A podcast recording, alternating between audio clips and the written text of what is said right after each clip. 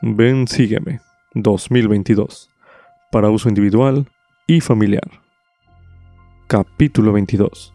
Josué, capítulos del 1 al 8 y del 23 al 24. Lección asignada del 23 al 29 de mayo de 2022, titulado Esfuérzate y sé valiente. Mientras estudia el libro de Josué, piense en cómo las cosas que aprende sobre los israelitas pueden aumentar su fe en Jesucristo. Anote sus impresiones a continuación.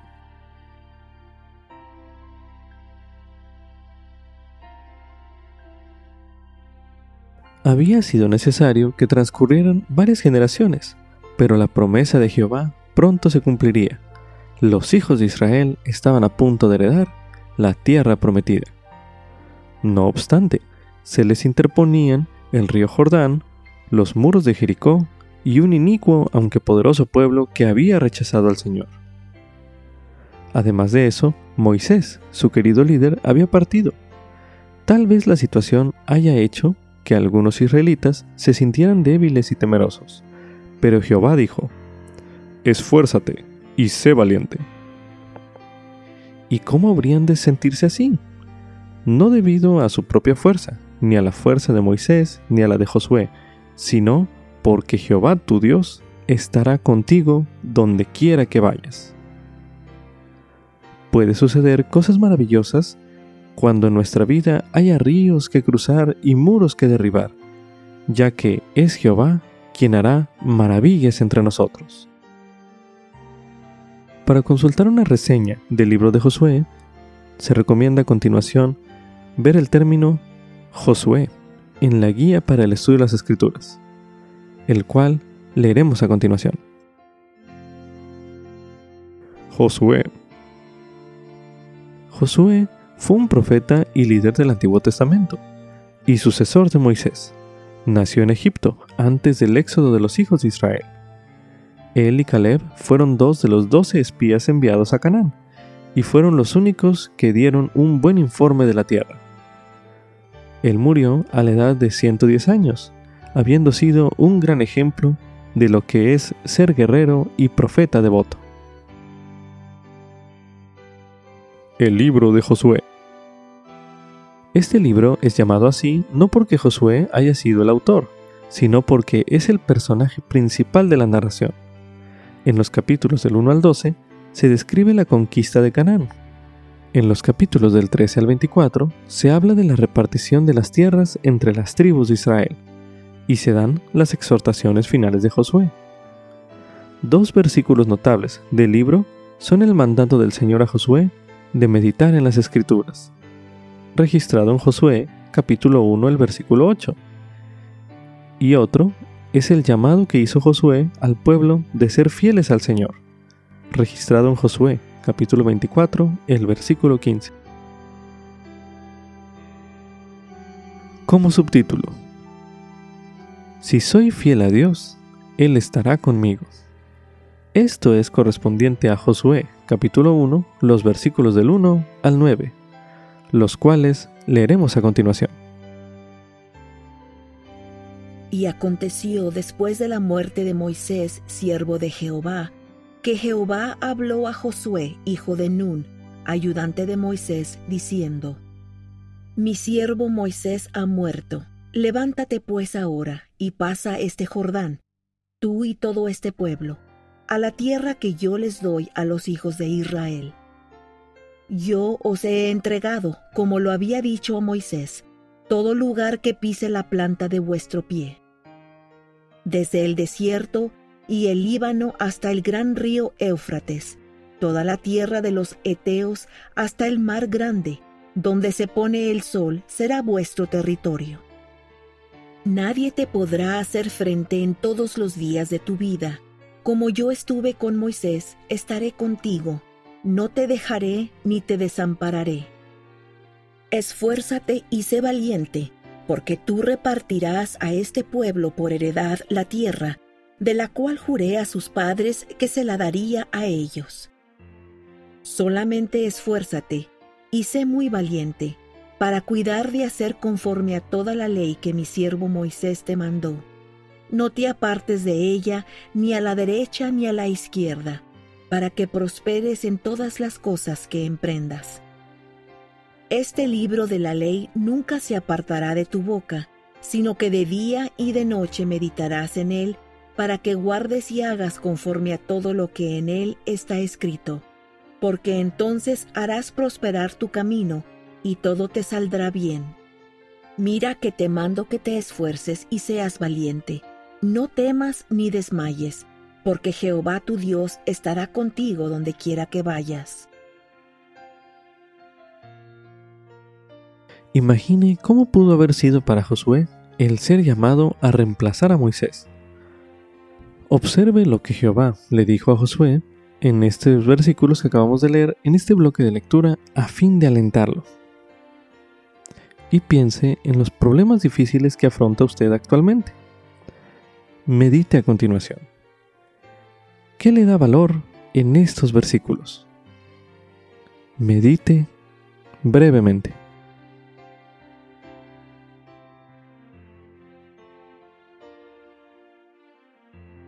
Quizá resulte curioso mencionar que el nombre Josué, es decir, Yehoshua o Yeshua en hebreo, significa Jehová salva. El nombre Jesús proviene de Yeshua. Así que al leer en cuanto a Josué, medite en el modo en que la misión que éste tenía de guiar a los hijos de Israel para entrar en la tierra prometida le recuerda a la misión del Salvador. Medite una última vez en este bloque de lectura.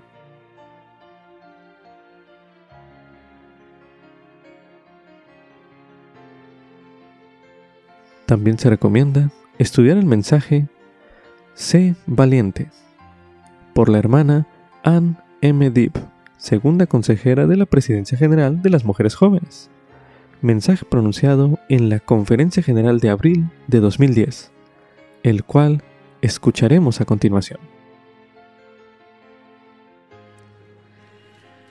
Muchas veces, cuando las autoridades generales se dirigen a los hermanos del sacerdocio en la conferencia general comienzan diciendo que sienten que se están dirigiendo a un gran ejército de poderosos líderes sacerdocio. Esta noche siento que estoy frente a un gran ejército de hijas escogidas de Dios. Ustedes han sido escogidas para ir hacia adelante al lado de esos valientes poseedores del sacerdocio en rectitud en estos últimos días. ¡Qué grupo tan hermoso!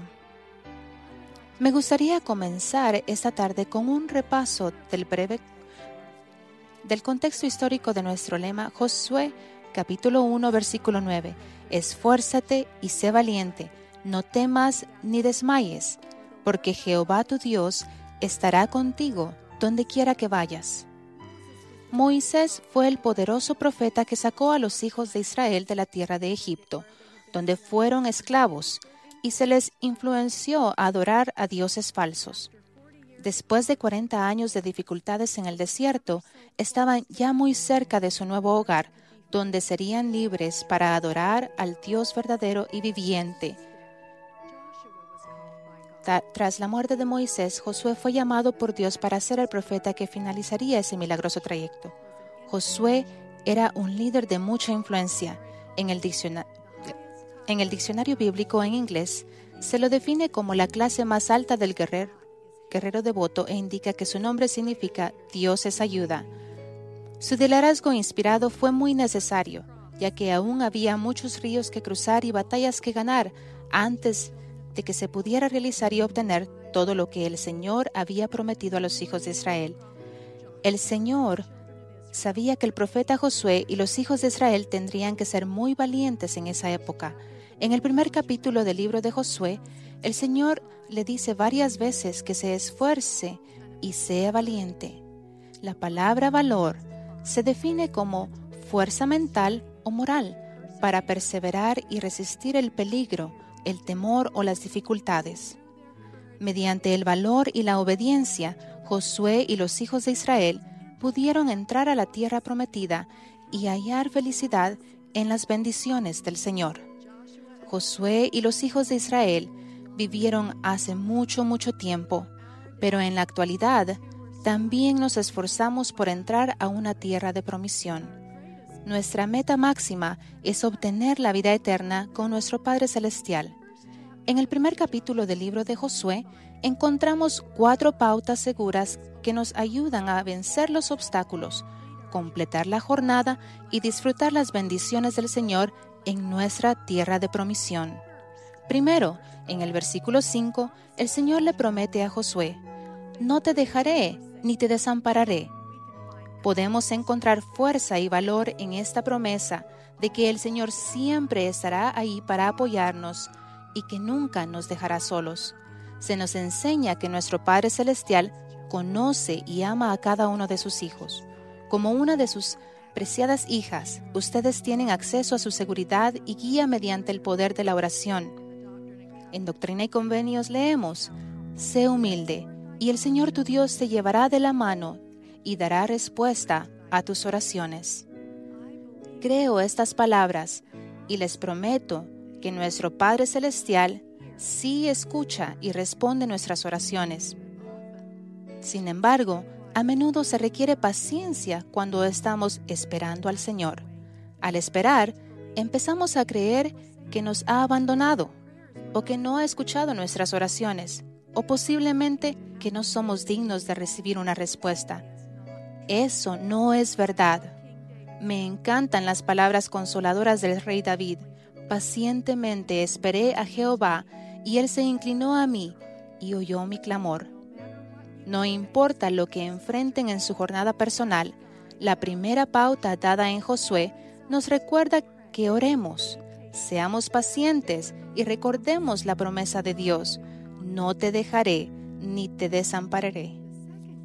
La segunda pauta se encuentra en el versículo 7, donde el Señor le dice a Josué, Cuídate de hacer conforme a toda la ley, no te apartes de ella ni a la derecha ni a la izquierda, para que prosperes en todas las cosas que emprendas. El Señor instruye a Josué que obedezca los mandamientos estrictamente y que no se desvíe del camino del Señor. El presidente Howard W. Hunter enseñó, Josué sabía que su obediencia lo llevaría al éxito, y aunque no sabía exactamente cómo lograría ese éxito, ya tenía confianza en que obtendría los resultados. Sin duda las experiencias de los grandes profetas que se encuentran en las escrituras se han registrado y preservado para ayudarnos a comprender la importancia de escoger el camino de la obediencia estricta. Fin de la cita. Hace un mes visité a un grupo de mujeres jóvenes. Pregunté a las jóvenes de más edad qué consejo darían a una nueva abejita para ayudarle a mantenerse fiel y virtuosa en toda situación en que se encontrase. Una de las jóvenes dijo, Cuando camines por los pasillos de la escuela, es posible que veas de reojo algo que te llame la atención, algo que no parezca estar bien Quizás sientas curiosidad y quieras mirar, pero mi consejo es este. No mires. Te prometo que si lo haces te arrepentirás. Hazme caso. Mira solo hacia el frente. Al escuchar a esta jovencita, supe que estaba escuchando el consejo del Señor a Josué. No te apartes de ella ni a la derecha ni a la izquierda, aplicado a una situación cotidiana en estos últimos días. Jovencitas, eviten las tentaciones que las rodean mediante la obediencia estricta a los mandamientos. Miren directamente al frente hacia su meta eterna. La segunda pauta nos recuerda que al hacerlo estarán protegidas y prosperarán en todas las cosas que emprendan. El versículo 8 contiene la tercera pauta. En ella el Señor se refiere al libro de la ley, y le dice a Josué, de día y de noche meditarás en él, para que guardes y hagas conforme a todo lo que en él está escrito, y todo te saldrá bien. El Señor está instruyendo a Josué y a todos nosotros que leamos las escrituras. El estudio diario de las escrituras, especialmente leer el libro de Mormón, establece un cimiento firme para su testimonio de Jesucristo y de su Evangelio. Que está creciendo e invita al espíritu a su vida. El presidente Harold Belly aconsejó, si no estamos leyendo a diario las escrituras, nuestro testimonio está disminuyendo y nuestra espiritualidad no está aumentando en profundidad. Dentro de las páginas de las escrituras se encuentran innumerables indicaciones, promesas, soluciones y recordatorios que nos ayudarán en nuestra jornada a la tierra de promisión. La tercera pauta nos indica que leamos las escrituras y que las meditemos diariamente a fin de que podamos encontrar prosperidad y éxito. Después de que el Señor termina de hablar con Josué, éste se dirige a los hijos de Israel al final de su discurso, en el versículo 16, los hijos de Israel responden a sus palabras y nos brindan la cuarta pauta. Ellos dicen, nosotros haremos todas las cosas que nos has mandado e iremos a donde quiera que nos mandes. Como miembros de la Iglesia de Jesucristo de los Santos de los Últimos Días, tenemos la oportunidad de hacer el mismo compromiso de seguir a nuestro profeta, el presidente Thomas S. Monson, que nos acompaña esta noche. Por medio de la oración y la confirmación del Espíritu, cada una de nosotras puede obtener un testimonio personal del profeta viviente. Ese testimonio crecerá conforme escuchemos y observemos sus enseñanzas y tengamos el valor de aplicarlas a nuestra vida. El escuchar y obedecer el consejo de nuestro profeta nos permite tener acceso a bendiciones especiales. Escuchen algunas de las promesas proféticas que el presidente Monzo nos extendió en la última conferencia general. Que Dios los bendiga, que la paz que Él ha prometido los acompañe ahora y para siempre. Nos esperan grandes promesas si somos leales y, fieles. Invoco las bendiciones del cielo sobre cada uno de ustedes. Fin de la cita. La próxima semana en la conferencia general, las invito a que escuchen las instrucciones y las promesas dadas por medio de nuestro profeta y los apóstoles. Luego, apliquen la cuarta pauta al comprometerse a seguir el consejo del profeta y al reafirmar, haremos todas las cosas que nos ha mandado e iremos a donde quiera que nos mande. En este momento, estas cuatro pautas, la oración, la obediencia a los mandamientos de Dios, el estudio diario de las escrituras y el compromiso de seguir al profeta viviente, pueden parecer cosas pequeñas y sencillas. Les recuerdo el pasaje de las escrituras que se encuentra en Alma. He aquí, te digo que por medio de cosas pequeñas y sencillas se realizan grandes cosas. Cuando las aplicamos en nuestra vida diaria, estas cuatro pautas pequeñas y sencillas del libro de Josué se combinarán para brindarnos la más potente fuente de valor y fortaleza que existe, la fe en nuestro Padre Celestial y en su Hijo Jesucristo. Nuestro Padre Celestial sabe que nuestra jornada personal no es fácil. Nos enfrentamos cada día a situaciones que precisan valor y fortaleza un artículo reciente en el diario Church News me llamó la atención.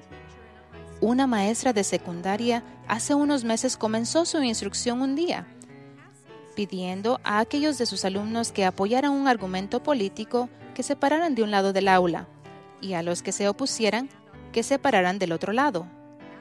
Después que los alumnos se ubicaron, la manera adoptó la postura de los que se oponían señalando a una joven del lado partidario. La maestra comenzó a atacarla a ella y a los otros compañeros por sus puntos de vista. La jovencita, que era una damita de su barrio, absorbió el asalto que criticaba sus creencias. Permaneció tranquila frente a un ataque público dirigido por alguien que tenía autoridad. Fin de la cita. Esta jovencita demostró gran valor en su propio cambio de campo de batalla, que ese día fue el aula de su escuela. Donde quiera que se encuentren y sea lo que sea a lo que se enfrenten, espero que aprovechen las pautas que se encuentran en el libro de Josué para que puedan confiar en la promesa del Señor. Esfuérzate y sé valiente, no temas ni desmayes, porque Jehová tu Dios estará contigo donde quiera que vayas. deseo dejarles mi testimonio de que nuestro Padre Celestial conoce y ama a cada una de ustedes. Si se allegan a Él, no les fallará. Las bendecirá con la fortaleza y el valor que necesiten para completar la jornada de regreso a Él. Estoy agradecida por las escrituras y por poderosos ejemplos como el del profeta Josué. Estoy agradecida por el presidente Monson, que se esfuerza por guiarnos a salvo de regreso a nuestro Padre Celestial. Es mi oración que, como los hijos de Israel, entremos a nuestra tierra de promisión y encontremos descanso en las bendiciones del Señor. Digo estas cosas en el nombre de Jesucristo. Amén. Como subtítulo, para la salvación son necesarias tanto la fe como las obras.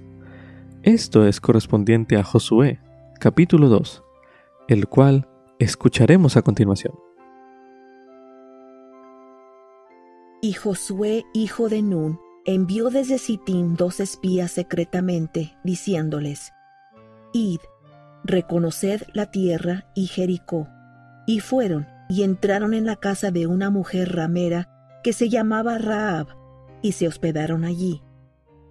Y fue dado aviso al rey de Jericó, diciendo, He aquí que unos hombres de los hijos de Israel han venido aquí esta noche para espiar la tierra. Entonces el rey de Jericó envió a decir a Raab, Saca a los hombres que han venido a ti, y han entrado en tu casa, porque han venido para espiar toda la tierra. Mas la mujer había tomado a los dos hombres, y los había escondido, y dijo, Es verdad que unos hombres vinieron a mí, mas no supe de dónde eran. Y al cerrarse la puerta, siendo ya oscuro, esos hombres salieron y no sé a dónde se han ido. Seguidlos a prisa y los alcanzaréis. Mas ella los había hecho subir al terrado y los había escondido entre los manojos de lino que tenía en aquel terrado.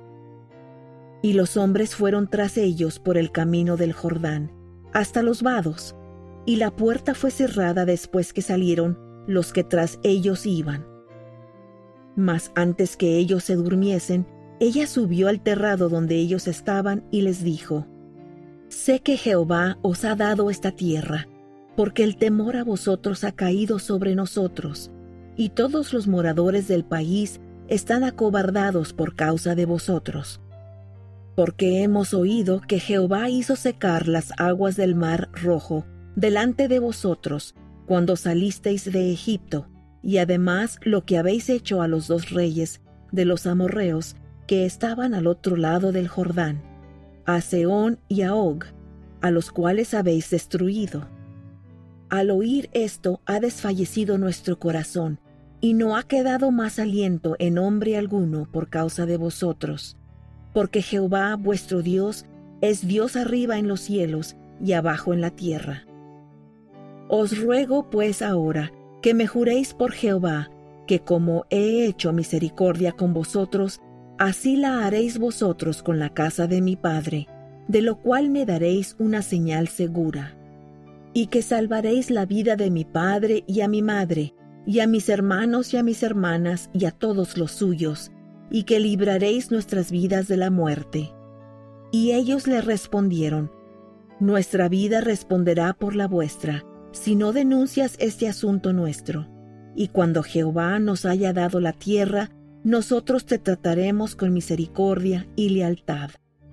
Entonces ella los hizo descender con una cuerda por la ventana, porque su casa estaba en el muro de la ciudad, y ella vivía en el muro. Y les dijo, Marchaos al monte, para que los que fueron tras vosotros no os encuentren, y estad escondidos allí tres días, hasta que los que os siguen hayan vuelto, y después os iréis por vuestro camino. Y ellos le dijeron, Nosotros quedaremos libres de este juramento que te hemos hecho. He aquí, cuando nosotros entremos en la tierra, tú atarás este cordón de grana a la ventana por la cual nos descolgaste, y tú reunirás en tu casa a tu padre y a tu madre, a tus hermanos y a toda la familia de tu padre. Cualquiera que salga fuera de las puertas de tu casa, su sangre será sobre su cabeza, y nosotros quedaremos sin culpa. Mas cualquiera que esté en casa contigo, su sangre será sobre nuestra cabeza, si mano alguna le toca. Y si tú denuncias este asunto nuestro, nosotros quedaremos libres de este juramento que te hemos hecho. Y ella respondió, Sea así como habéis dicho.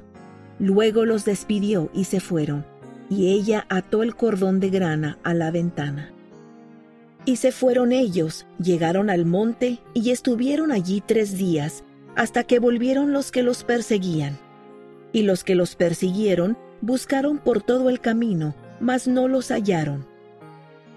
Entonces regresaron los dos varones, y descendieron del monte, y pasaron, y vinieron a Josué, hijo de Nun, y le contaron todas las cosas que les habían acontecido. Y dijeron a Josué, Jehová ha entregado toda la tierra en nuestras manos, y también todos los moradores del país están acobardados delante de nosotros. Los primeros cristianos veían a Rahab como un ejemplo del poder tanto de la fe como las obras. Ejemplos de ello se pueden ver en Hebreos capítulo 11, el versículo 31, donde se menciona. Por la fe, la ramera Rahab no pereció juntamente con los incrédulos, pues había recibido a los espías en paz.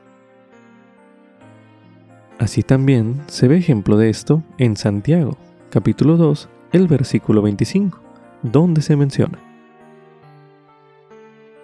Asimismo, Rahab, la ramera, no fue justificada por las obras cuando recibió a los mensajeros y los envió por otro camino?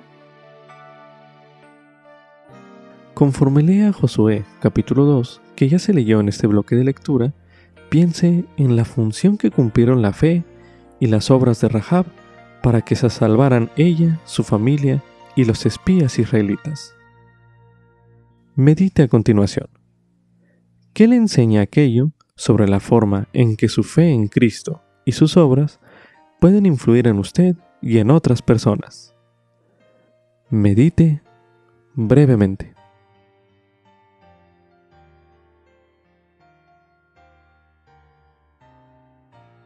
Quizá le interese saber que Rahab fue una de las antepasadas del rey David, así como de Jesucristo. Medite a continuación. ¿Qué lecciones podríamos aprender de esto? Medite una última vez en este bloque de lectura.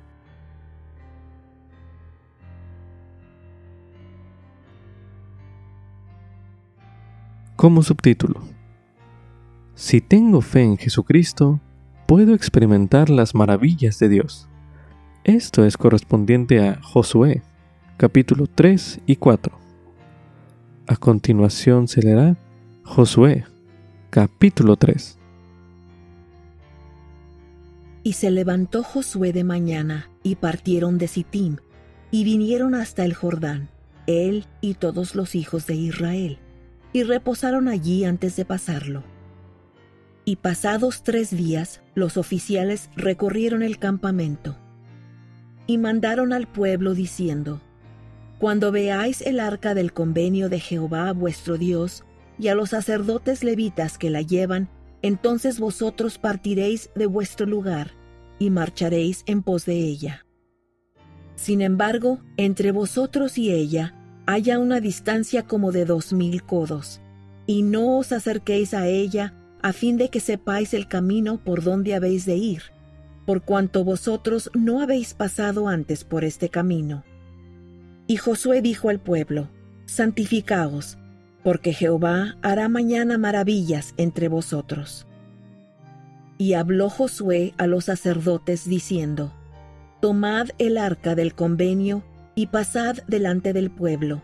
Y ellos tomaron el arca del convenio y fueron delante del pueblo. Entonces Jehová dijo a Josué, Desde este día comenzaré a engrandecerte ante los ojos de todo Israel, para que entiendan que como estuve con Moisés, así estaré contigo. Tú, pues, mandarás a los sacerdotes que llevan el arca del convenio diciendo, Cuando hayáis entrado hasta el borde del agua del Jordán, os detendréis en el Jordán. Y Josué dijo a los hijos de Israel, Acercaos acá y escuchad las palabras de Jehová vuestro Dios. Y añadió Josué, En esto conoceréis que el Dios viviente está en medio de vosotros, y que Él echará de delante de vosotros al cananeo y al eteo, y al ebeo y al fereceo, y al jerjeseo, y al amorreo y al jebuseo. He aquí el arca del convenio del Señor de toda la tierra, pasará el Jordán delante de vosotros. Tomad pues ahora doce hombres de las tribus de Israel, uno de cada tribu. Y acontecerá que cuando las plantas de los pies de los sacerdotes, que llevan el arca de Jehová, Señor de toda la tierra, se asienten sobre las aguas del Jordán, las aguas del Jordán se dividirán, porque las aguas que vienen de arriba se detendrán como en un muro. Y aconteció que cuando partió el pueblo de sus tiendas para pasar el Jordán, y los sacerdotes iban delante del pueblo, llevando el arca del convenio, y cuando los que llevaban el arca entraron en el Jordán, y los pies de los sacerdotes que llevaban el arca se mojaron a la orilla del agua, porque el Jordán suele desbordarse por todas sus orillas todo el tiempo de la siega, las aguas que venían de arriba se detuvieron como en un muro bien lejos de la ciudad de Adán, que está al lado de Zaretán, y las que descendían al mar de los llanos, al mar salado, se detuvieron por completo y se dividieron, y el pueblo pasó derecho hacia Jericó. Mas los sacerdotes que llevaban el arca del convenio de Jehová permanecieron firmes en tierra seca en medio del Jordán hasta que todo el pueblo hubo acabado de pasar el Jordán, y todo Israel pasó en seco. A continuación se leerá Josué, capítulo 4.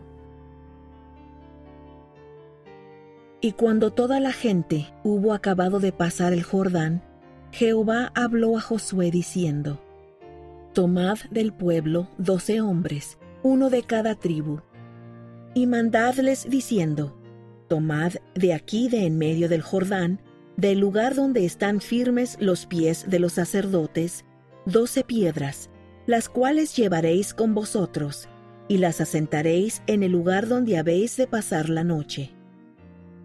Entonces Josué llamó a los doce hombres, los cuales él había elegido de entre los hijos de Israel, uno de cada tribu.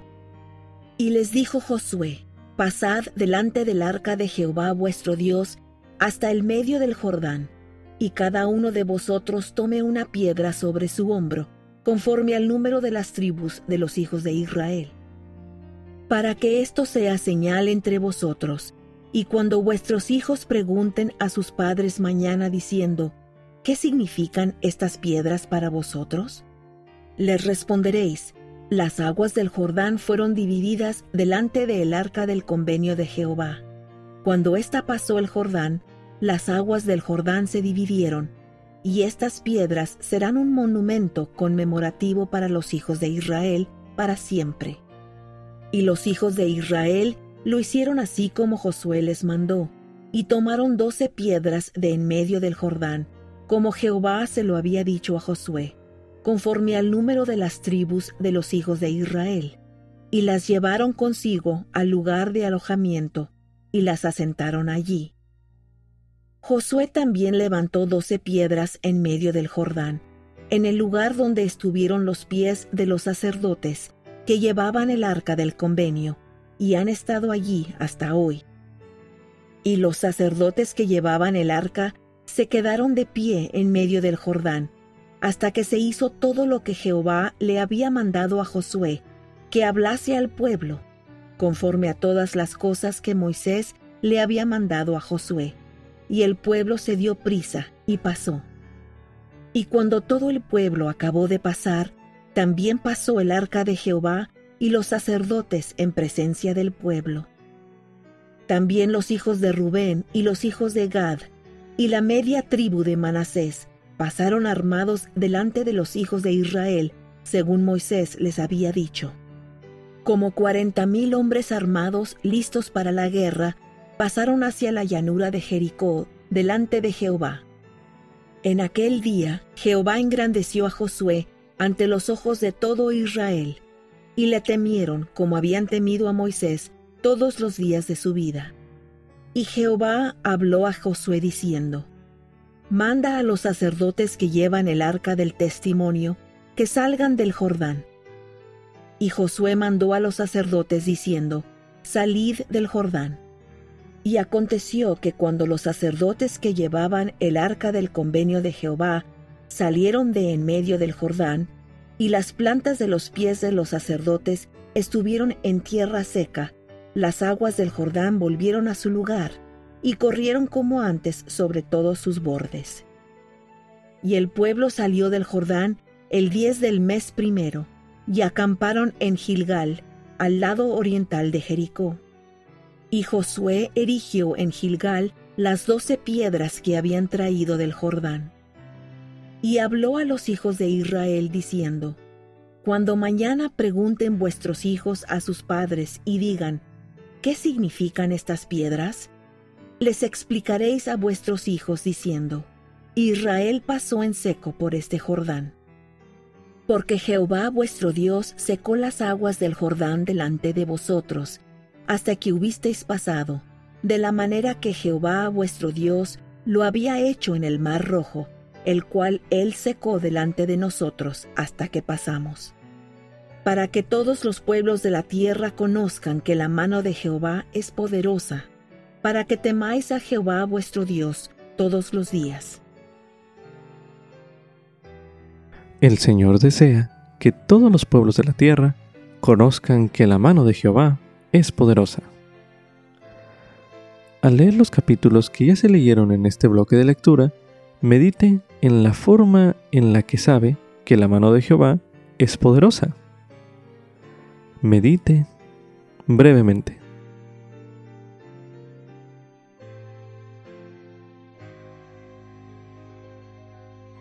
Ahora medite. ¿De qué modo el Señor ha obrado maravillas en su vida? Medite brevemente.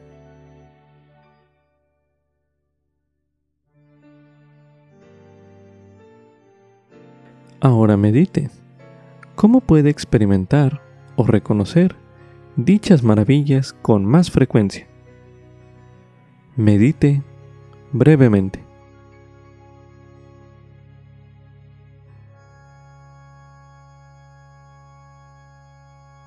A continuación se releerá en Josué capítulo 3 el versículo 17, donde se menciona.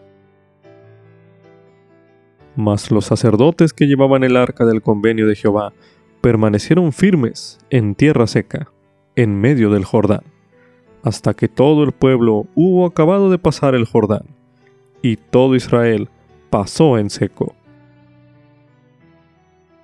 Ahora medite. ¿Por qué cree que los israelitas tenían que santificarse antes de cruzar el río Jordán? Medite nuevamente.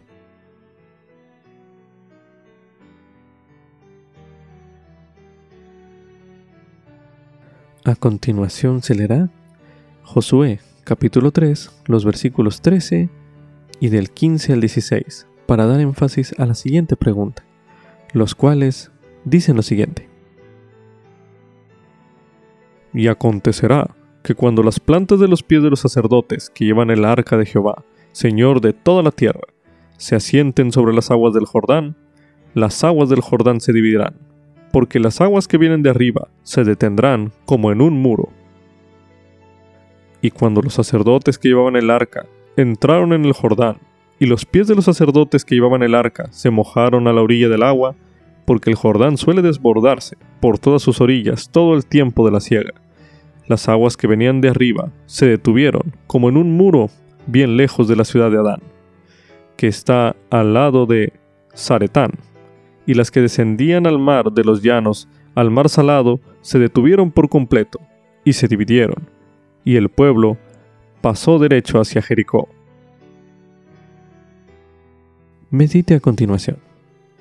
¿Qué significado ve en el hecho de que el río no se haya dividido, sino hasta después de que los pies de los sacerdotes se mojaran a la orilla del agua? Medite nuevamente.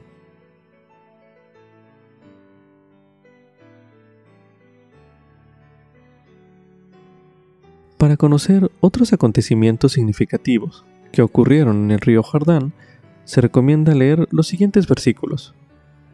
A continuación se leerá en Segunda de Reyes, en el capítulo 2, los versículos del 6 al 15, que dicen lo siguiente. Y Elías le dijo, Te ruego que te quedes aquí, porque Jehová me ha enviado al Jordán. Y él dijo, Vive Jehová, y vive tu alma, que no te dejaré. Y se fueron los dos. Y llegaron cincuenta hombres de los hijos de los profetas, y se pararon enfrente, a lo lejos. Y ellos dos se pararon junto al Jordán. Tomó entonces Elías su manto, y lo dobló, y golpeó las aguas, y éstas se apartaron a uno y a otro lado, y ambos pasaron por lo seco. Y aconteció que cuando hubieron pasado, Elías dijo a Eliseo, pide lo que quieras que haga por ti, antes que yo sea quitado de ti. Y dijo Eliseo, te ruego que una doble porción de tu espíritu sea sobre mí. Y él le dijo, cosa difícil has pedido. Si me ves cuando sea quitado de ti, te será concedido, pero si no, no. Y sucedió que, yendo ellos hablando, he aquí, un carro de fuego con caballos de fuego los apartó a los dos, y Elías subió al cielo en un torbellino. Al ver esto, Eliseo clamó, Padre mío, Padre mío, carro de Israel y su gente de a caballo. Y no le vio más. Y tomó sus vestidos y los rasgó en dos partes. Alzó luego el manto de Elías, que se le había caído, y regresó, y se paró a la orilla del Jordán.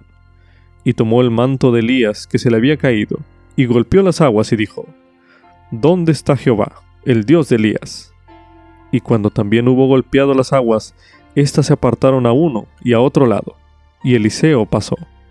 Y cuando le vieron los hijos de los profetas, que estaban al otro lado, en Jericó, dijeron, El espíritu de Elías reposa sobre Eliseo. Y fueron a recibirle, y se postraron en tierra ante él. A continuación se leerá en Segunda de Reyes, en el capítulo 5, los versículos del 1 al 14, que dicen lo siguiente. Naaman, general del ejército del rey de Siria, era un gran hombre delante de su señor y tenido en alta estima, porque por medio de él Jehová había librado a Siria. Este hombre era valeroso en extremo, pero leproso. Y de Siria habían salido tropas y habían llevado cautiva de la tierra de Israel a una muchacha, la cual servía a la esposa de Naamán. Y ella dijo a su señora, Si rogase mi señor al profeta que está en Samaria, él lo sanaría de su lepra. Y entró Naamán y habló a su señor diciendo, Así, así ha dicho una muchacha que es de la tierra de Israel. Y le dijo el rey de Siria, Anda, ve, y yo enviaré una carta al rey de Israel. Partió pues él llevando consigo diez talentos de plata y seis mil piezas de oro y diez mudas de ropa. Y llevó la carta al rey de Israel que decía así, Cuando llegue a ti esta carta, y aquí sabrás que yo he enviado a ti a mi siervo Naamán, para que lo sanes de su lepra. Y sucedió que cuando el rey de Israel leyó la carta, rasgó sus vestidos y dijo, ¿acaso soy yo Dios que da muerte y que da vida, para que éste envíe a mí a un hombre a fin de que lo sane de su lepra? Considerad ahora y ved cómo busca ocasión contra mí. Y aconteció que cuando Eliseo, el hombre de Dios, oyó que el rey de Israel había rasgado sus vestidos, envió a decir al rey, ¿por qué has rasgado tus vestidos? Venga él ahora a mí y sabrá que hay profeta en Israel. Y llegó Naamán con sus caballos y con su carro y se paró a las puertas de la casa de Eliseo. Entonces Eliseo le envió un mensajero diciendo, Ve y lávate siete veces en el Jordán, y tu carne se te restaurará y serás limpio. Y Naamán se fue enojado, diciendo, He aquí yo decía para mí, Ciertamente él saldrá, y estando de pie, invocará el nombre de Jehová su Dios, y alzará su mano, y moviéndola sobre la parte enferma, sanará la lepra. Y la Habana y el Farfar, ríos de Damasco, ¿no son mejores que todas las aguas de Israel? Si me lavo en ellos, ¿no seré también limpio? Y se volvió y se fue enojado. Pero sus criados se acercaron a él y le hablaron, diciendo, Padre mío, si el profeta te mandara alguna gran cosa, ¿no la harías? Cuanto más si solo te ha dicho, lávate y serás limpio. Él entonces descendió y se sumergió siete veces en el Jordán conforme a la palabra del hombre de Dios. Y su carne se volvió como la carne de un niño, y quedó limpio. Ahora leeremos en el libro de Marcos, en el capítulo 1, los versículos del 9 al 11, que dicen lo siguiente. Y aconteció en aquellos días que Jesús vino de Nazaret, de Galilea, y fue bautizado por Juan en el Jordán. E inmediatamente subiendo del agua, vio abrirse los cielos, y al Espíritu, como paloma que descendía sobre él. Y vino una voz de los cielos que decía, Tú eres mi Hijo amado, en ti me complazco. Medite a continuación.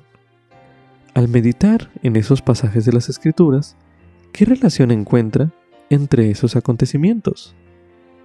Medite una última vez en este bloque de lectura.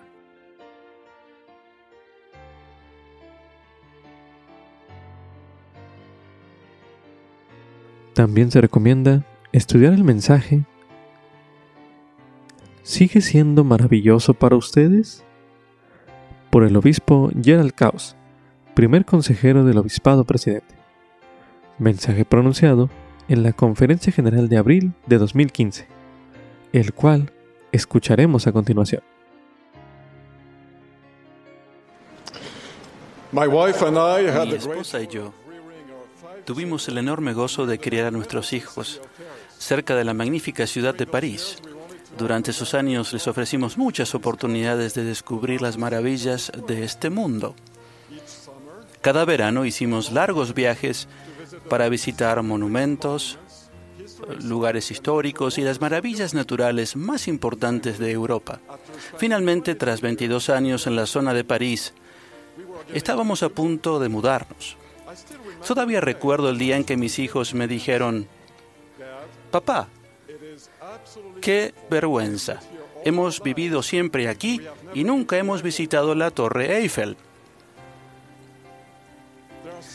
Hay tantas maravillas en este mundo, pero cuando las tenemos constantemente frente a nuestros ojos, a veces no las apreciamos. Miramos, pero realmente no vemos. Oímos, pero realmente no escuchamos. Durante su ministerio terrenal, Jesús dijo a sus discípulos, Bienaventurados los ojos que ven lo que vosotros veis. Pues os digo que muchos profetas y reyes desearon ver lo que vosotros veis y no lo vieron, y oír lo que oís y no lo oyeron. Me he preguntado a menudo cómo habría sido vivir en la época del Salvador. ¿Se imaginan lo que sería sentarse a sus pies? Percibir un abrazo de Él ser testigos cuando Él ministraba a los demás? Pese a ello, muchos que lo conocieron no se dieron cuenta, no vieron que el mismo Hijo de Dios vivía entre ellos. Nosotros también tenemos el privilegio de vivir en una época excepcional. Los profetas antiguos vieron la obra de la restauración como una obra maravillosa, sí, una obra maravillosa y un prodigio, puesto que en ninguna dispensación anterior se ha llamado a tantos misioneros, se han abierto tantas naciones al mensaje del Evangelio, ni se han construido tantos templos por todo el mundo. Para nosotros, como santos de los últimos días, también ocurren maravillas en nuestra vida individual entre ellas nuestra conversión personal, las respuestas a nuestras oraciones y las tiernas bendiciones que Dios derrama sobre nosotros cada día. Asombrarnos ante las maravillas del Evangelio es una muestra de fe. Es reconocer la mano del Señor en nuestra vida y en todo lo que nos rodea. Nuestro asombro también genera fortaleza espiritual, nos da la energía para seguir anclados en nuestra fe y participar en la obra de salvación. Pero tengamos cuidado. Nuestra capacidad para, para, maravillarnos es frágil. Con el tiempo, el cumplir los mandamientos de modo casual, la apatía o incluso el cansancio pueden causar que nos volvamos insensibles a las señales y a los milagros más extraordinarios del Evangelio. El libro de Mormón describe un periodo muy similar al nuestro que precedió la venida del Mesías a las Américas. De pronto, las señales de su nacimiento aparecieron en el cielo. El pueblo quedó tan atónito que se humilló y casi todos se convirtieron, pero solo cuatro años después, el pueblo comenzó a olvidarse de aquellas señales y esos prodigios que habían presenciado y a asombrarse cada vez menos de una señal o prodigio del cielo. Y comenzaron a no creer todo lo que habían visto y oído. Mis hermanos y hermanas, continúa el Evangelio siendo maravilloso para ustedes? ¿Pueden todavía ver, oír y asombrarse? ¿O sus sensores espirituales están adormecidos? Sea cual sea su situación personal, los invito a hacer tres cosas.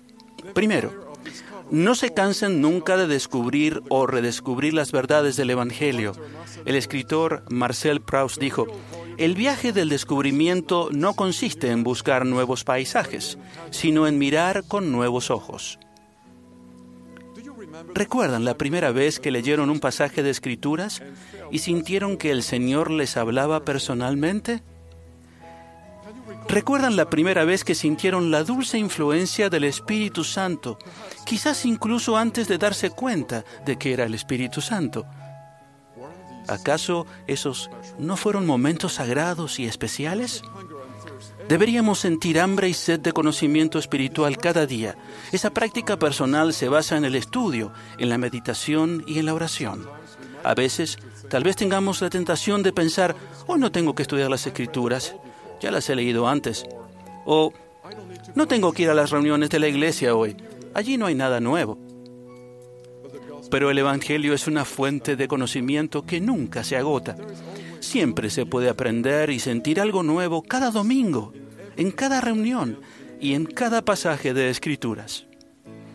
Con fe nos aferramos a la promesa de que si buscamos, hallaremos. Segundo, anclen su fe en las verdades simples y sencillas del Evangelio. Nuestro asombro debe arraigarse en los principios básicos de la fe, en la pureza de nuestros convenios y ordenanzas y en nuestros actos más sencillos de adoración. Una misionera contó el relato de tres hombres que conoció durante una conferencia de distrito en África. Venían de una aldea muy aislada en la que la iglesia aún no estaba organizada pero en la aldea había 15 miembros fieles y unos 20 investigadores.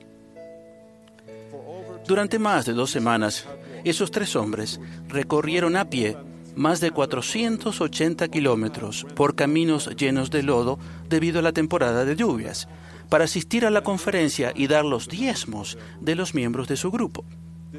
Tenían previsto quedarse una semana entera para disfrutar del privilegio de participar de la Santa Cena el domingo siguiente y luego iniciar el viaje de regreso cargando sobre la cabeza llenas de libros de Mormón, cajas, para dárselos a las personas de su aldea.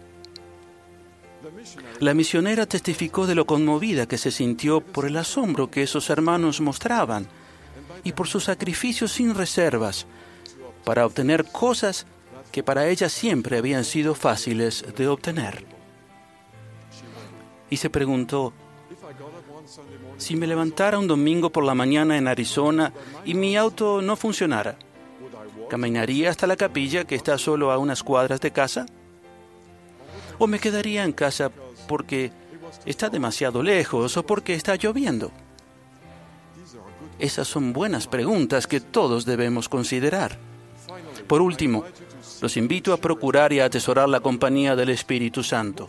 La mayoría de las maravillas del Evangelio no se pueden percibir con nuestros sentidos naturales. Son las cosas que ojo no vio, ni oído oyó, las que Dios ha preparado para aquellos que le aman. Cuando tenemos el Espíritu, los sentidos espirituales se agudizan y la memoria se estimula para que no nos olvidemos de los milagros y las señales que hemos presenciado. Es por eso que, como sabían que Jesús estaba a punto de dejarlos, sus discípulos nefitas oraron con fervor por lo que más deseaban, y su deseo era que les fuese dado el Espíritu Santo. Aunque habían visto al Salvador con sus propios ojos y habían tocado sus heridas con sus propias manos, sabían que sus testimonios podían debilitarse sin una renovación constante por medio del poder del Espíritu de Dios. Mis hermanos y hermanas, nunca hagan nada que ponga en riesgo la pérdida de este preciado y maravilloso don, la compañía del Espíritu Santo. Procúrenlo mediante la oración ferviente y el vivir de manera recta. Testifico que la obra en la que participamos es una obra maravillosa y un prodigio. Al seguir a Jesucristo, Dios nos testificará con señales y prodigios, prodigios y diversos milagros y dones del Espíritu Santo según su voluntad. En este día especial, testifico que las maravillas y los prodigios del Evangelio están anclados en el mayor de todos los dones de Dios, la expiación del Salvador. Ese es el don perfecto de amor que el Padre y el Hijo, unidos en propósito, han ofrecido a cada uno de nosotros, junto con ustedes. Asombro me da el amor que me da Jesús. Cuán asombroso es lo que dio por mí. Que siempre podamos tener ojos que vean, oídos que oigan y un corazón que perciba los prodigios de este maravilloso Evangelio, es mi ruego en el nombre de Jesucristo. Amén. También se recomienda estudiar el video Ejerza fe en Cristo, un video disponible en churchofjesuschrist.org, el cual escucharemos a continuación.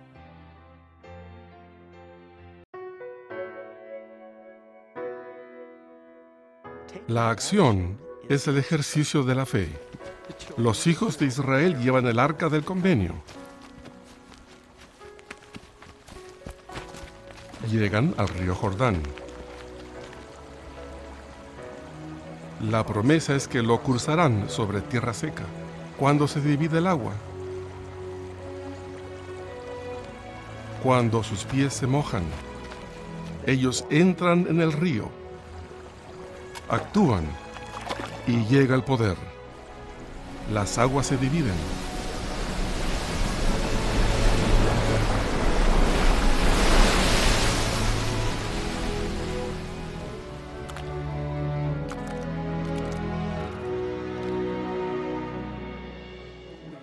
A menudo creemos lo siguiente. Bueno, voy a tener este entendimiento perfecto y luego lo voy a hacer. Yo sugeriría que tenemos suficiente para empezar. Tenemos una idea de la dirección correcta. La fe es un principio, el principio de acción y de poder. La fe verdadera se centra en el Señor Jesucristo y siempre conduce a la acción.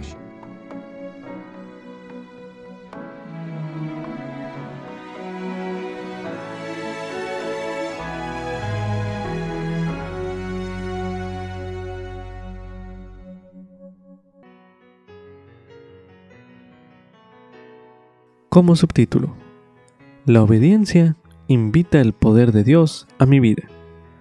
Esto es correspondiente a Josué, los capítulos del 6 al 8. A continuación se leerá Josué, capítulo 6.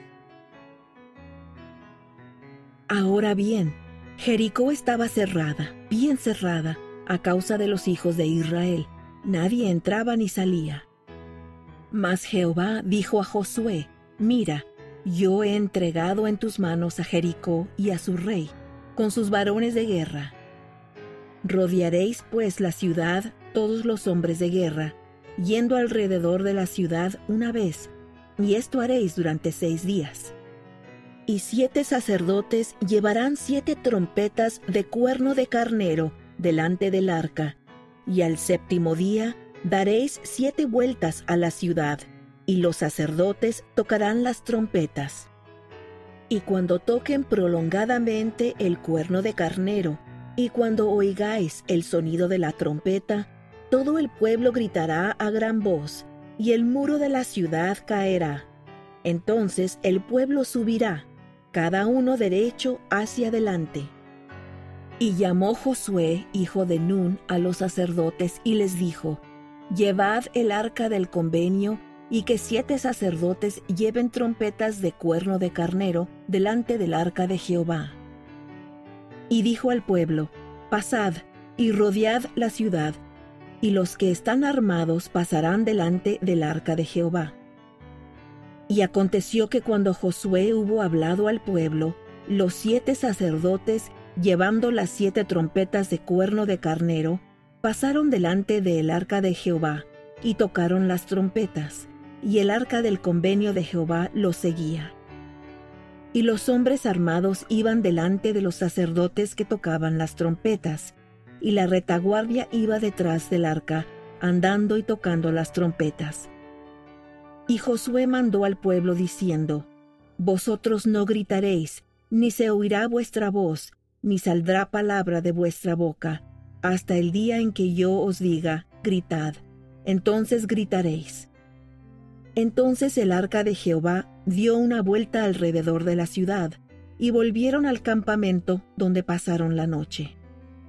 Y Josué se levantó de mañana, y los sacerdotes tomaron el arca de Jehová. Y los siete sacerdotes llevando las siete trompetas de cuerno de carnero, iban delante del arca de Jehová, andando siempre y tocando las trompetas. Y los hombres armados iban delante de ellos, y la retaguardia iba detrás del arca de Jehová, andando y tocando las trompetas. Así dieron otra vuelta a la ciudad el segundo día y volvieron al campamento. De esta manera lo hicieron por seis días. Y al séptimo día se levantaron al despuntar el alba y dieron vuelta a la ciudad de la misma manera siete veces. Solamente ese día dieron vuelta alrededor de ella siete veces. Y cuando los sacerdotes hubieron tocado las trompetas la séptima vez, Josué dijo al pueblo, Gritad, porque Jehová os ha entregado la ciudad. Mas la ciudad será anatema a Jehová, ella y todas las cosas que están en ella. Solamente Raab la ramera vivirá, con todos los que estén en su casa, por cuanto escondió a los mensajeros que enviamos. Pero guardaos vosotros del anatema, no toquéis ni toméis cosa alguna del anatema, no sea que hagáis anatema el campamento de Israel y lo turbéis. Mas toda la plata y el oro y los objetos de bronce y de hierro sean consagrados a Jehová y vayan al tesoro de Jehová. Entonces el pueblo gritó, y los sacerdotes tocaron las trompetas. Y aconteció que cuando el pueblo hubo oído el sonido de las trompetas, el pueblo gritó con gran vocerío, y el muro se desplomó. Y el pueblo subió a la ciudad, cada uno derecho hacia adelante, y la tomaron. Y destruyeron completamente a filo de espada todo lo que en la ciudad había, hombres y mujeres, jóvenes y viejos, hasta los bueyes y las ovejas y los asnos. Mas Josué dijo a los dos hombres que habían reconocido la tierra, Entrad en casa de la mujer ramera, y haced salir de allí a la mujer y a todo lo que sea suyo, como lo jurasteis. Y los jóvenes espías entraron y sacaron a Raab y a su padre y a su madre y a sus hermanos y todo lo que era suyo. Y también sacaron a toda su parentela, y los pusieron fuera del campamento de Israel. Y consumieron con fuego la ciudad y todo lo que en ella había. Solamente pusieron en el tesoro de la casa de Jehová la plata y el oro y los objetos de bronce y de hierro. Mas Josué salvó la vida a Raab la ramera y a la casa de su padre y a todo lo que ella tenía, y habitó ella entre los israelitas hasta hoy, por cuanto escondió a los mensajeros que Josué envió a reconocer a Jericó.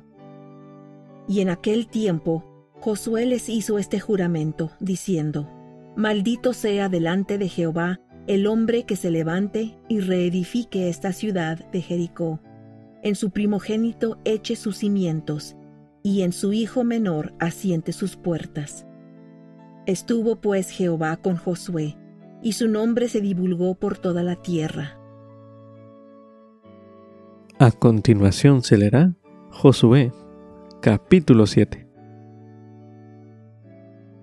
Pero los hijos de Israel cometieron una infidelidad con respecto al anatema, porque Acán, hijo de Carmi, hijo de Sabdí, hijo de Sera, de la tribu de Judá, tomó del anatema, y la ira de Jehová se encendió contra los hijos de Israel. Y Josué envió hombres desde Jericó a Ai, que estaba junto a Betabén, hacia el oriente de Betel, y les habló diciendo, Subid, y reconoced la tierra. Y ellos subieron y reconocieron Ai. Y volviendo a Josué le dijeron, No suba todo el pueblo, sino suban como dos mil o como tres mil hombres, y tomarán Ai. No fatigues a todo el pueblo yendo allí, porque son pocos. Y subieron allá del pueblo como tres mil hombres, los cuales huyeron delante de los de Ai y los de Ai hirieron de ellos como a treinta y seis hombres, y los persiguieron desde la puerta hasta Sebarín, y los derrotaron en la bajada, por lo que desfalleció el corazón del pueblo, y vino a ser como agua.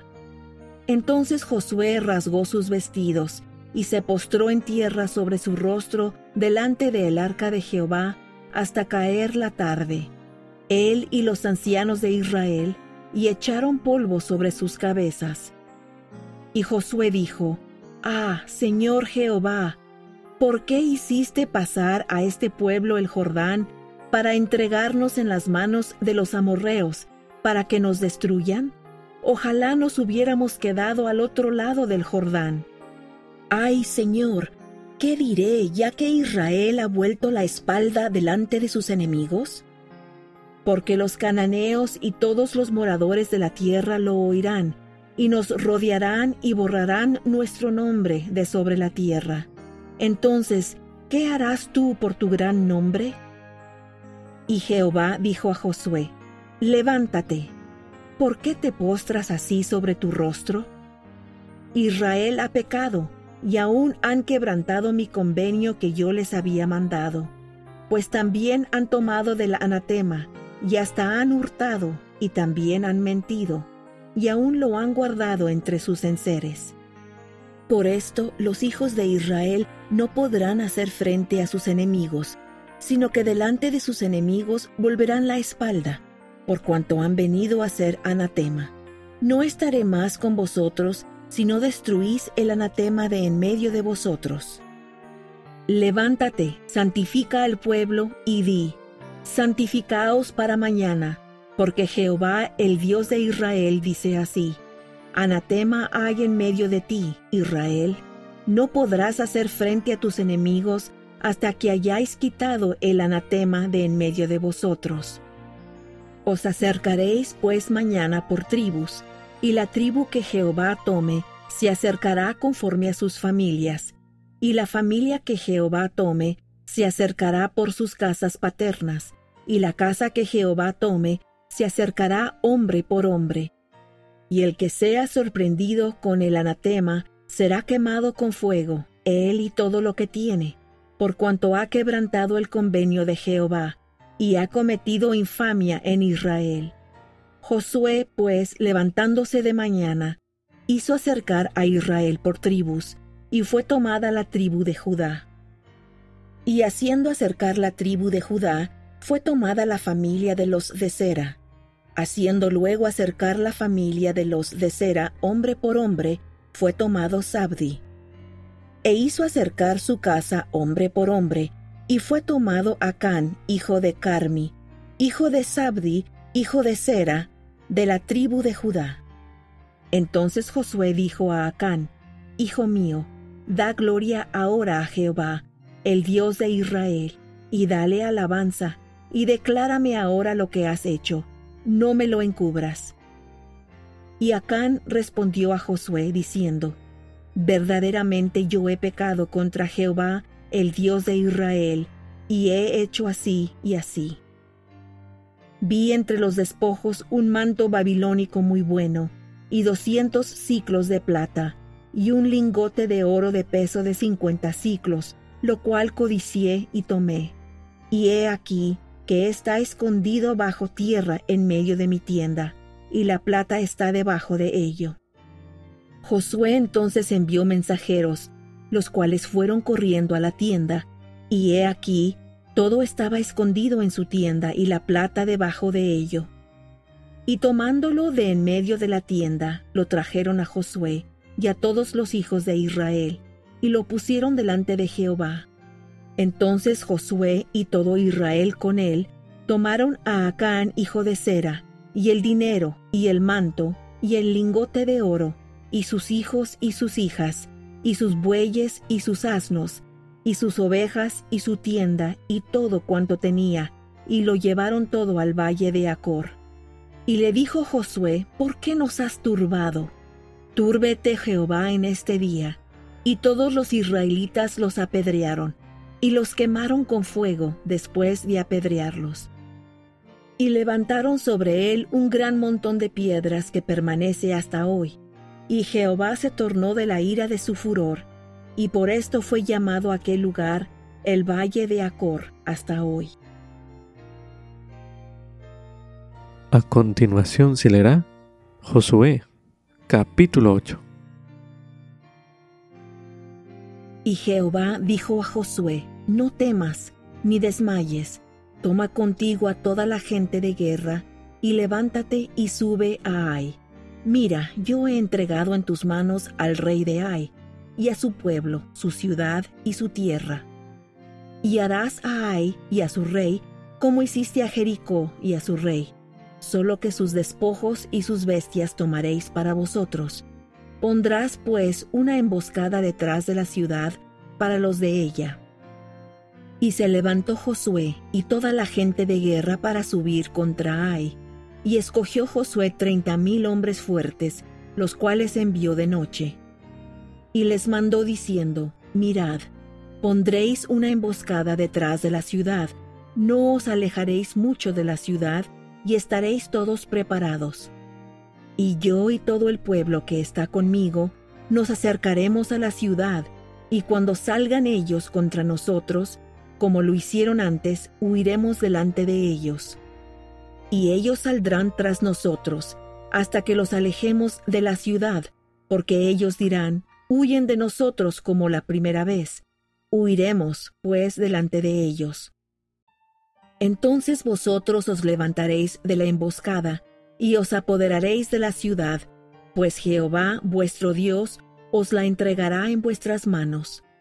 Y cuando la hayáis tomado, le prenderéis fuego, haréis conforme a la palabra de Jehová, mirad que os lo he mandado. Entonces Josué los envió y ellos se fueron a la emboscada, y se pusieron entre Betel y Ai, al occidente de Ai, y Josué se quedó aquella noche en medio del pueblo. Y levantándose Josué muy de mañana, pasó revista al pueblo y subió él, con los ancianos de Israel, delante del pueblo contra Ai. Y toda la gente de guerra que con él estaba subió y se acercó, y llegaron delante de la ciudad, y acamparon al norte de Ai, y el valle estaba entre él y Ai. Y tomó como cinco mil hombres, y los puso en emboscada entre Betel y Ai, al occidente de la ciudad. Y cuando colocaron al pueblo con todo el campamento que estaba al norte de la ciudad, y la emboscada al occidente de la ciudad, fue Josué aquella noche hasta el medio del valle. Y aconteció que cuando el rey de Ai vio esto, se levantó prontamente de mañana, y salió con la gente de la ciudad contra Israel, él y todo su pueblo, para combatir frente al llano al tiempo señalado, no sabiendo que estaba puesta una emboscada a espaldas de la ciudad. Entonces Josué y todo Israel, fingiéndose vencidos, huyeron delante de ellos por el camino del desierto. Y todo el pueblo que estaba en Ai se juntó para perseguirlos, y persiguieron a Josué, siendo así alejados de la ciudad. Y no quedó hombre en Ai ni en Betel que no saliera tras Israel, y por seguir a Israel dejaron la ciudad abierta. Entonces Jehová dijo a Josué, Levanta la lanza que tienes en tu mano hacia Ai, porque yo la entregaré en tus manos. Y Josué levantó hacia la ciudad la lanza que tenía en su mano. Y levantándose rápidamente de su lugar los que estaban en la emboscada, corrieron apenas él alzó su mano, y vinieron a la ciudad y la tomaron, y se apresuraron a prenderle fuego. Y cuando los de la ciudad de Ai miraron atrás, observaron, y he aquí el humo de la ciudad que subía al cielo, y no pudieron huir ni a una parte ni a otra. Y el pueblo que iba huyendo hacia el desierto se volvió contra los que los perseguían. Josué y todo Israel, viendo que los de la emboscada habían tomado la ciudad y que el humo de la ciudad subía, se volvieron e hirieron a los de Ai. Y los otros salieron de la ciudad a su encuentro, y así quedaron atrapados en medio de Israel, los unos por un lado y los otros por el otro, y los hirieron hasta que no quedó ninguno de ellos que escapase. Y tomaron vivo al rey de Ai y lo llevaron ante Josué.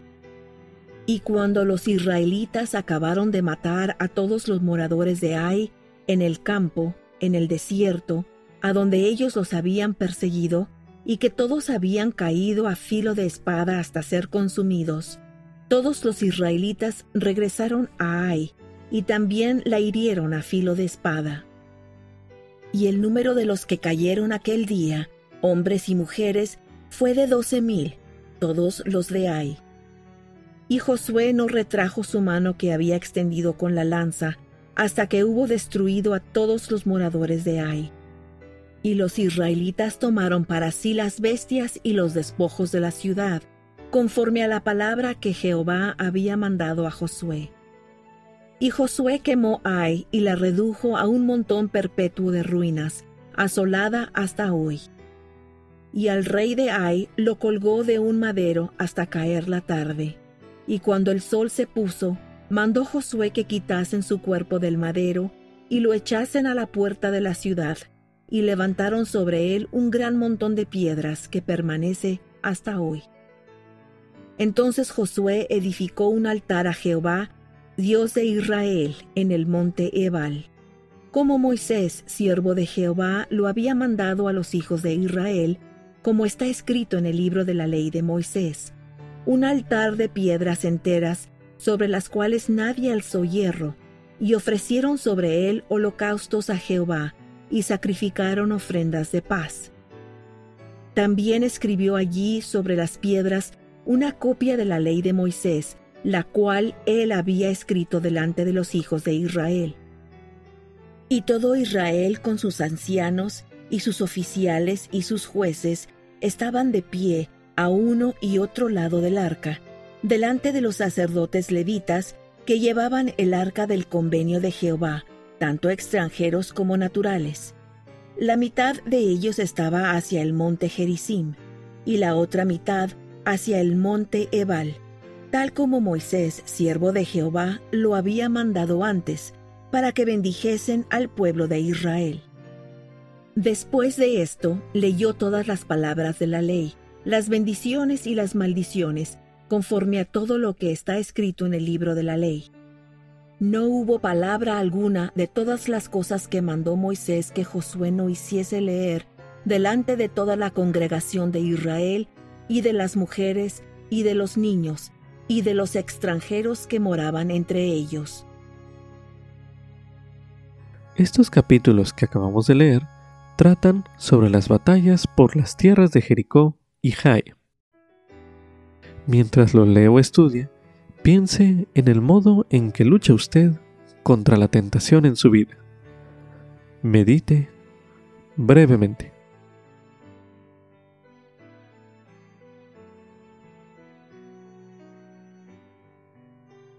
A continuación se releerá Josué capítulo 7, los versículos del 10 al 13, para dar énfasis a la siguiente pregunta, los cuales dicen lo siguiente.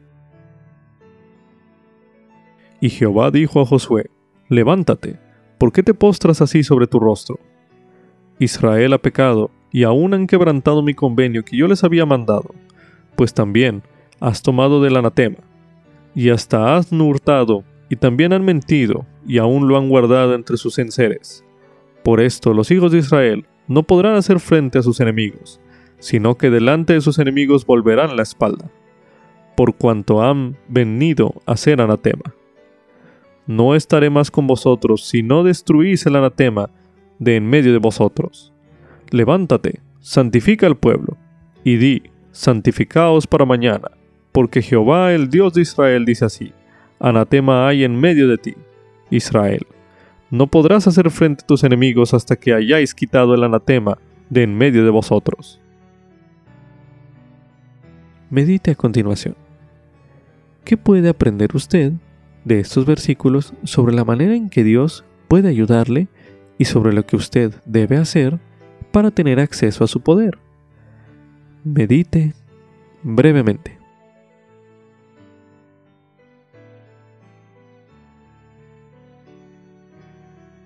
A continuación se releerá en Josué capítulo 6 los versículos del 1 al 5 para dar énfasis a la siguiente pregunta, los cuales dicen lo siguiente.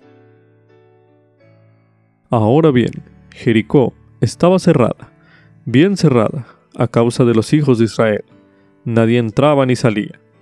Mas Jehová dijo a Josué, Mira, yo he entregado en tus manos a Jericó y a su rey, con sus varones de guerra Rodearéis pues la ciudad, todos los hombres de guerra, yendo alrededor de la ciudad una vez, y esto haréis durante seis días. Y siete sacerdotes llevarán siete trompetas de cuerno, de carnero, delante del arca. Y al séptimo día daréis siete vueltas a la ciudad, y los sacerdotes tocarán las trompetas. Y cuando toquen prolongadamente el cuerno de carnero, y cuando oigáis el sonido de las trompetas, todo el pueblo gritará a gran voz, y el muro de la ciudad caerá.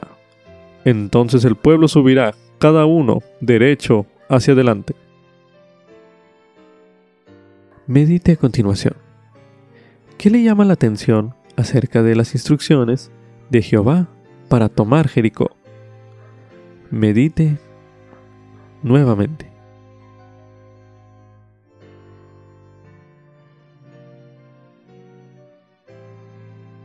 Es probable que el relato que se encuentra en Josué, capítulo 7, que ya se leyó en este bloque de lectura, le inspire a usted a determinar si hay algún anatema en su vida que deba eliminar. Medite una última vez en este bloque de lectura.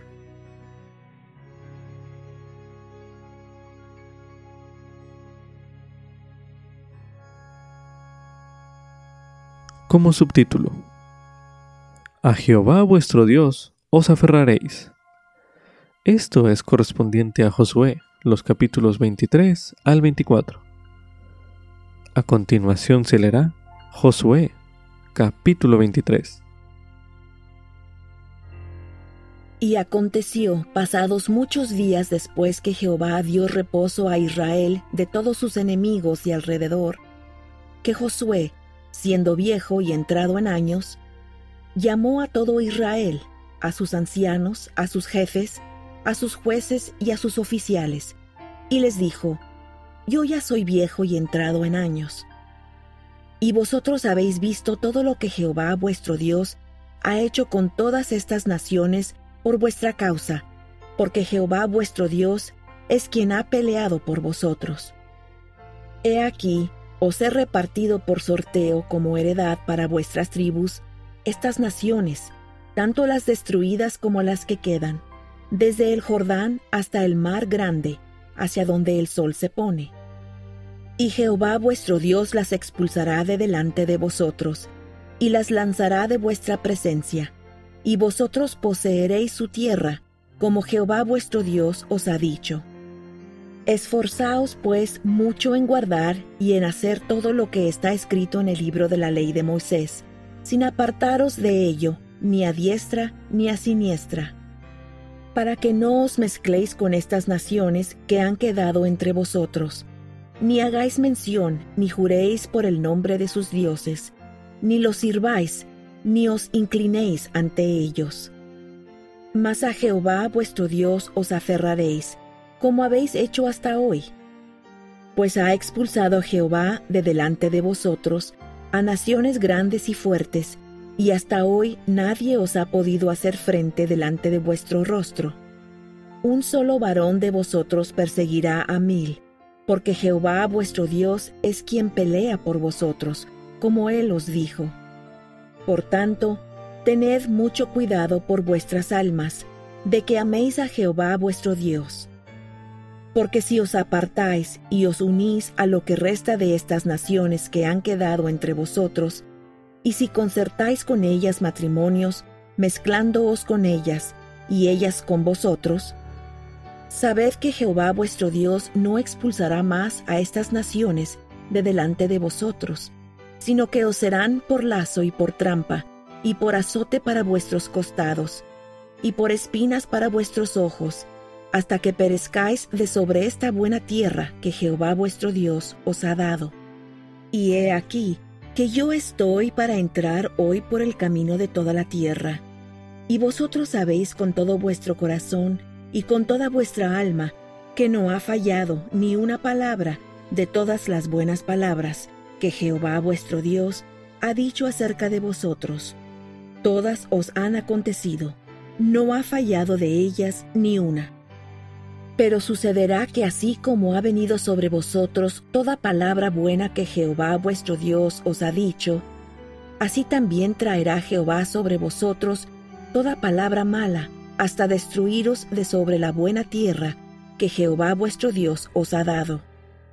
Si traspasáis el convenio de Jehová vuestro Dios que Él os ha mandado, y vais y honráis a dioses ajenos, y os inclináis ante ellos, entonces el furor de Jehová se encenderá contra vosotros, y pereceréis prontamente de esta buena tierra que Él os ha dado. A continuación se leerá Josué, capítulo 24. Y reunió Josué a todas las tribus de Israel en Siquem, y llamó a los ancianos de Israel y a sus príncipes, y a sus jueces y a sus oficiales, y se presentaron delante de Dios. Y dijo Josué a todo el pueblo, Así dice Jehová, Dios de Israel, Vuestros padres habitaron antiguamente al otro lado del río, a saber, Taré, padre de Abraham y de Nacor, y servían a dioses extraños. Y yo tomé a vuestro padre Abraham del otro lado del río, y lo traje por toda la tierra de Canaán, y aumenté su descendencia, y le di a Isaac. Y a Isaac le di a Jacob y a Esaú. Y a Esaú le di en posesión el monte Seir, en tanto que Jacob y sus hijos descendieron a Egipto. Y yo envié a Moisés y a Aarón y herí a Egipto conforme a lo que hice en medio de él, y después os saqué.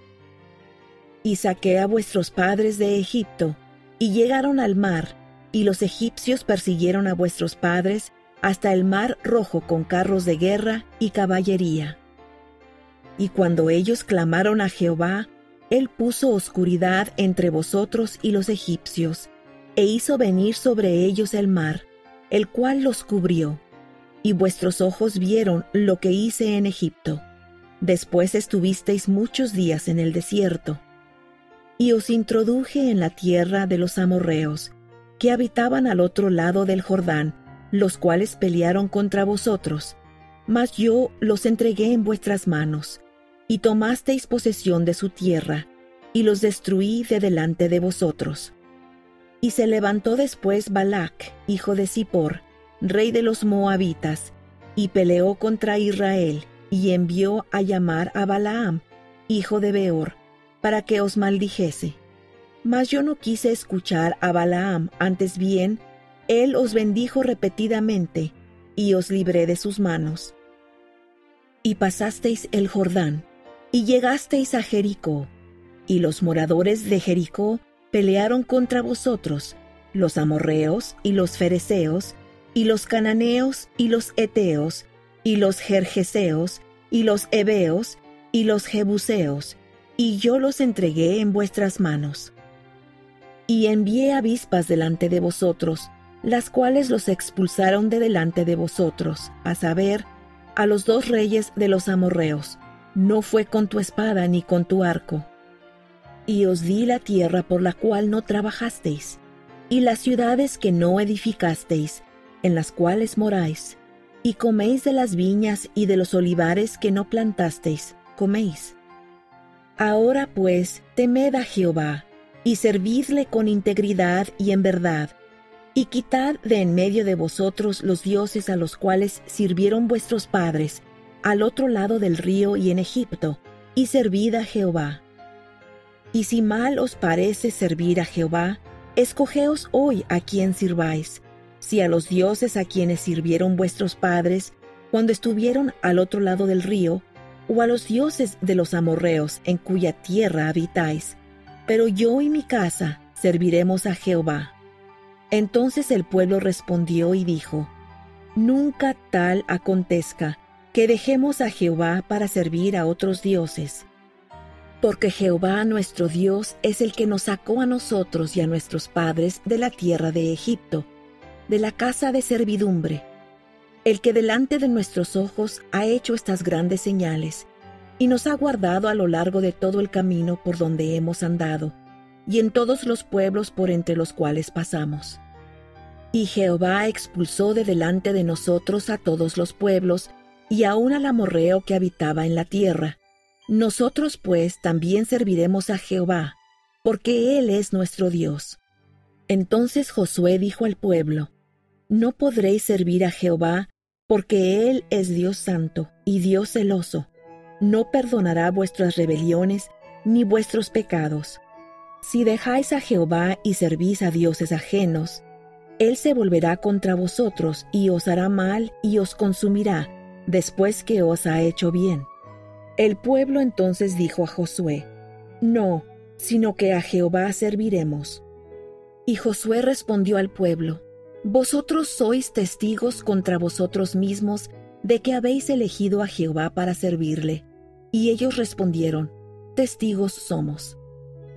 Quitad, pues, ahora los dioses ajenos que están entre vosotros, e inclinad vuestro corazón a Jehová, Dios de Israel y el pueblo respondió a Josué, A Jehová nuestro Dios serviremos, y su voz obedeceremos. Entonces Josué hizo convenio con el pueblo aquel mismo día, y les dio estatutos y decretos en Siquem. Y escribió Josué estas palabras en el libro de la ley de Dios, y tomando una gran piedra, la colocó allí debajo de una encina que estaba junto al santuario de Jehová. Y dijo Josué a todo el pueblo, He aquí, esta piedra servirá de testigo contra nosotros, porque ha oído todas las palabras de Jehová, que él ha hablado con nosotros. Será pues testigo contra vosotros, para que no mintáis contra vuestro Dios. Y aconteció que envió Josué al pueblo, cada uno a su heredad. Y después de estas cosas murió Josué, hijo de Nun, siervo de Jehová, siendo de ciento diez años. Y lo sepultaron en el territorio de su heredad, en Timnat Sera, que está en los montes de Efraín, al norte del monte Gaás. Y sirvió Israel a Jehová todo el tiempo de Josué, y todo el tiempo de los ancianos que sobrevivieron a Josué, y que sabían todas las obras que Jehová había hecho por Israel. Y enterraron en Siquem los huesos de José que los hijos de Israel habían traído de Egipto, en la parte del campo que Jacob compró de los hijos de Amor, padre de Siquem, por cien monedas, y vino a ser heredad de los hijos de José. También murió Eleazar, hijo de Aarón, y lo enterraron en el collado de Finees, su hijo, que le fue dado en los montes de Efraín. Después de dividir la tierra prometida entre las doce tribus de Israel, Josué les impartió sus últimas enseñanzas. Conforme lea dichas enseñanzas, que ya se encuentran registradas y ya se leyeron en este bloque de lectura, podría hacer una lista de las advertencias, los consejos y las bendiciones prometidas que encuentre en ellos. Considerando todo lo que los israelitas habían pasado, ¿por qué cree que Josué decidió decirles estas cosas al final de su vida? Medite brevemente.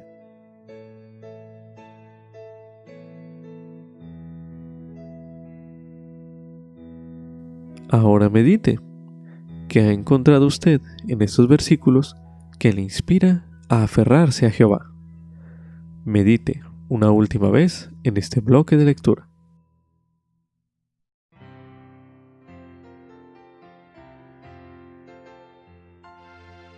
Con esto concluye Ven Sígueme 2022 para uso individual y familiar. Capítulo 22. Josué, capítulos del 1 al 8 y del 23 al 24. Lección asignada del 23 al 29 de mayo de 2022, titulado Esfuérzate y sé valiente.